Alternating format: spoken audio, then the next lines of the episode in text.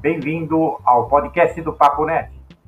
Este episódio é um oferecimento de Abigraf Nacional, Abigraf São Paulo, Sindigraf São Paulo, Grupo Editorial Sportest, APS Eventos Corporativos, Alpha Graphics, Isidora Web to Print, Virtual Bag, Contact Me e Conta Fácil.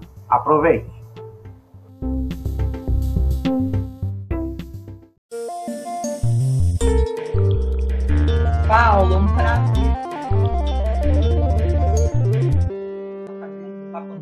Obrigado. Olá, pessoal. Paulo daí para mais um bate-papo aqui no Papo Neto. Hoje trazendo é, para falar de um assunto muito importante, que é sustentabilidade, no nosso meio gráfico principalmente. É, mas a sustentabilidade é, é, é para todos, é para toda a sociedade, né? Nós apenas participamos como, um ator importante nessa, né, nesse esforço. É, estou trazendo aqui Richard Miller, da Huber Group, e também que participa do conselho da BTG, é, da AFEIGRAF, é diretor da AFEIGRAF e também da ABTIM, que é a Associação Brasileira dos Fabricantes de Tinta para Impressão. É, hoje o assunto é, é, muito importante, é um assunto que a gente vem fazendo aqui, inclusive aqui no Papo Net, com, com a participação, a parceria do Two Sides, né? É do qual também Richard participa das reuniões sobre os assuntos, sobre, é, sobre essa, é, essas, essas preocupações que se tem. E é um assunto que vem crescendo muito e que vem crescendo, graças a Deus, muita importância e ganhando muita relevância. Então, trouxemos aqui o Richard para falar um pouco sobre isso e para falar sobre alguns aspectos bem interessantes aí, sobre algumas coisas, algumas percepções que a gente não, não tem à primeira vista. Richard, é um prazer enorme recebê-lo aqui mais uma vez, tá? e principalmente para falar de um assunto tão importante que é o futuro, né? que é o nosso futuro, né? a nossa participação no nosso futuro, como, como preservarmos o nosso futuro. Muito obrigado pela, pela presença. Bom dia, Paulo. Eu que agradeço mais uma oportunidade de participar aqui do Paponet, sempre muito bacana, sempre muito construtivo. Tema realmente é um tema muito em pauta, né? E muito importante você falou, importante não só para a nossa indústria, para os nossos negócios, mas importante para o planeta, para a saúde do planeta, de saúde das pessoas e de interesse de toda a sociedade. Né? É, de fato, eu tenho participado, só para fazer um link do que você falou, eu tenho participado representando tanto a Bitim quanto a FEIGRAF das reuniões da TUSAIS, que faz um trabalho muito bacana, né, encabeçado aí pelo Fábio, mas com uma equipe toda, Manteiga, uma equipe muito engajada aí nesse tema tão importante. E há bastante tempo, foi, talvez foi uma das primeiras organizações aí que realmente se interessou quando a gente começou a falar de economia circular, o que a gente estava fazendo, que a Uber estava fazendo. Bom, claro, para quem eventualmente não saiba, a Uber é uma empresa de 255 anos, fabricante de tintas gráficas, tintas para impressão.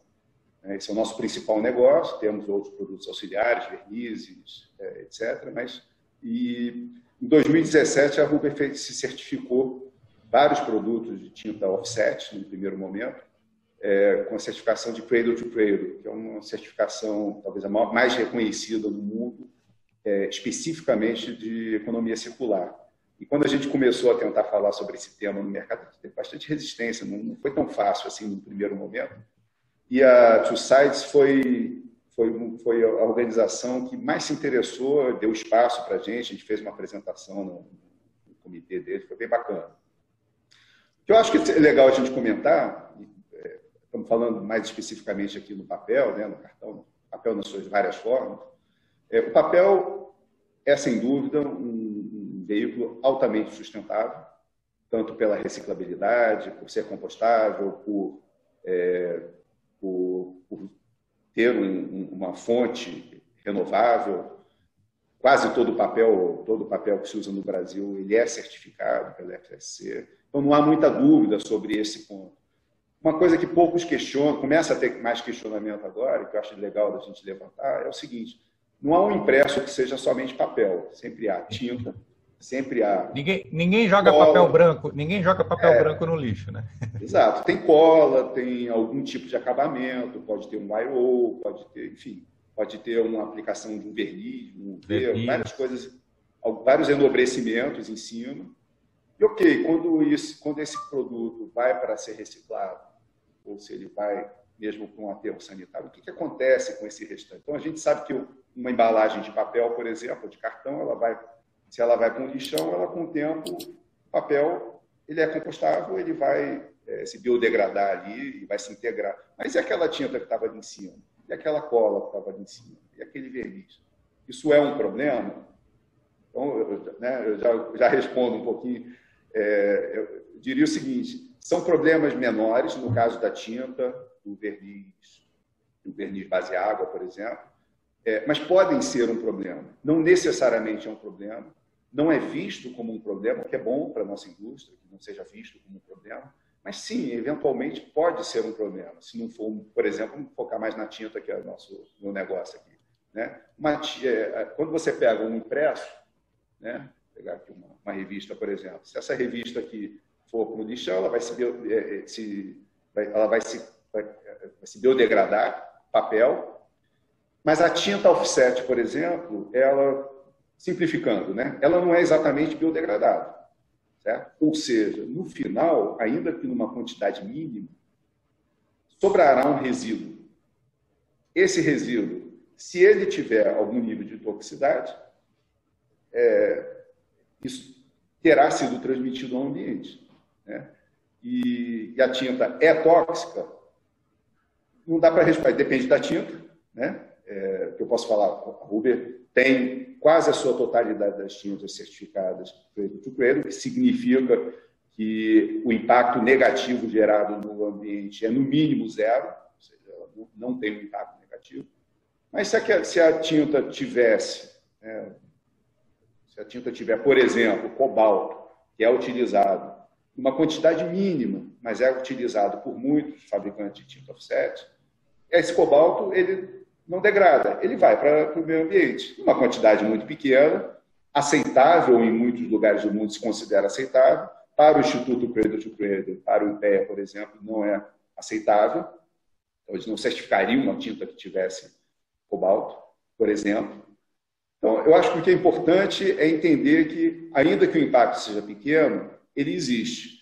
E que é, seria, é dever, eu acho, dos das gráficas, dos convertedores, cobrarem de seus fornecedores que esses produtos não tenham impacto negativo, ou que hajam soluções para que esses produtos não tenham impacto negativo. É interessante esse conceito que você falou de passagem aí, mas eu gostaria que você elaborasse um pouco mais de que o impacto tem que ser no mínimo zero. Né?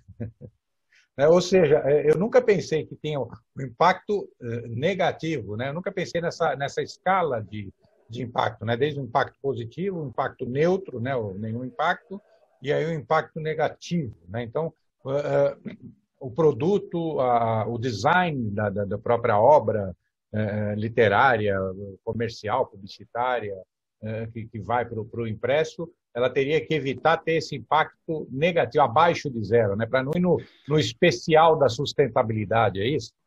É, perfeito. O, o, o conceito de economia circular, é, da forma como ele é pautado pelo Cradle to Cradle, que é esse conceito do berço ao berço, é, ele, ele basicamente ele diz o seguinte: bom, um produto ele deveria ser é, uma vez feito através, é, através de matéria-prima que foi retirada do planeta. Ele deveria ser possível retornar ao, ao ciclo técnico, né? ele voltar a ser outro produto, aquilo ser totalmente reaproveitado, ou que ele se reintegre ao ciclo biológico, ou seja, aquilo volte ao meio ambiente sem causar nenhum impacto negativo. Então, aquela, aquela ideia, para o Cradle to Cradle, aquela ideia de ser, causar menos impacto, diminuir o impacto negativo, ele é um conceito errado no, entendimento do conceito cradle to cradle. É um conceito errado. É, é, você está dirigindo em direção a um precipício e ao invés de você fazer uma curva para não cair no precipício, você diminui a velocidade. Você vai demorar mais a cair no precipício, mas em algum momento você vai cair. Então, esse é, o, o conceito é esse. E o que eles fazem nas certificações de cradle to cradle é definir sim uma escala. Primeiro, não existe, quando a gente fala de impacto neutro, não é que não há impacto. Não existe ação sem até o efeito borboleta, né? Aquela história sim, da, sim. da bater. Da, é. Então, é, não existe nenhuma ação nossa, não existe nada que a gente faça que não tenha algum impacto. há impacto. Agora, o importante é que o, o, não haja um impacto negativo no retorno daquilo. Então, no exemplo que eu dei, é uma tinta, pegando uma, uma coisa bem específica, uma tinta que tem uma quantidade ainda que ínfima, ínfima muito pequena de cobalto, por exemplo, no secante. Né? No final, esse cobalto ficou ali, ele tem um impacto negativo no meio ambiente. Aquilo é um, é um metal é, danoso, né? e ele vai estar ali depositado, ainda que seja uma quantidade quase imperceptível, ele vai estar lá. Então, não é aceitável, por exemplo, não seria certificado. Eu estou citando esse exemplo porque foi talvez aí quando a gente conseguiu as certificações das tintas offset, acho que foi, era o último ponto que estava faltando a gente conseguir tirar com a mesma eficiência a substituição desse produto, que foi feito de forma super eficiente. Mas, então, se, se, e, e, esse impacto ele é medido não só no produto, né? Então, um produto ele é feito lá de vários componentes, né? De vários pigmentos, de vários é, componentes que vão na tinta. É, todo, cada componente individualmente ele é avaliado não somente na sua composição, mas também na, na forma como ele foi produzido. Então, se dentro a gestão para a produção daquilo, a gestão da água, da energia, é, as questões é, sociais envolvendo a empresa para que aquilo fosse produzido, tudo isso é avaliado. E aí a, a, o Instituto Credit Coelho e o IPE classificam a empresa, os componentes e, no final, aquele produto. Né? Então, é, assim, como um todo, a, a, o produto é avaliado e é, é, quando a gente fala, voltando ao que você disse, né, da, da, do impacto neutro, existem classificações, então a classificação básica do Credit Credit, depois você tem Silver, Gold, Platinum, que são classificações onde o, o impacto positivo é maior do que você não tem um, impacto, um neutro, você tem um impacto positivo.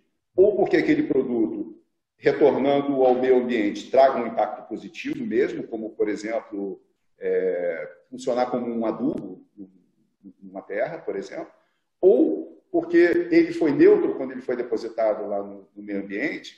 Por outro lado, em todo o processo produtivo, ele trouxe benefícios em relação à sua forma de produção, água, energia, etc. Ele traz um impacto positivo como um todo. Entende? Muito bom, muito bom.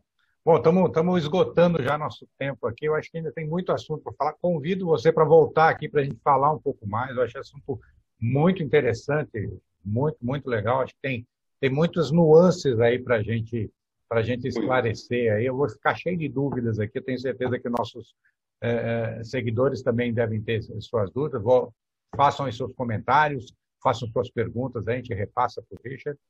É, mas gostaria de deixar aí o, o espaço para você fazer suas considerações finais, por favor. E muito obrigado pela presença aqui no Papo Neto. Claro, maior prazer. Talvez considerações finais. Bom, primeiro que é muito bom que isso tudo esteja sendo discutido. Né? É, acho que a pandemia potencializou isso. Sim, e, verdade. Enfim, é um, é um, eu digo que é um, é um percurso muito longo, que a gente está apenas no início, e muito longo e sem fim. Né? não tem um fim. A gente, tema que a gente vai precisar evoluir sempre, mas que tomou um impulsionamento agora muito importante durante a pandemia, e isso é muito bom. É bom para a sociedade, é bom para todo mundo, para a nossa indústria e tudo mais.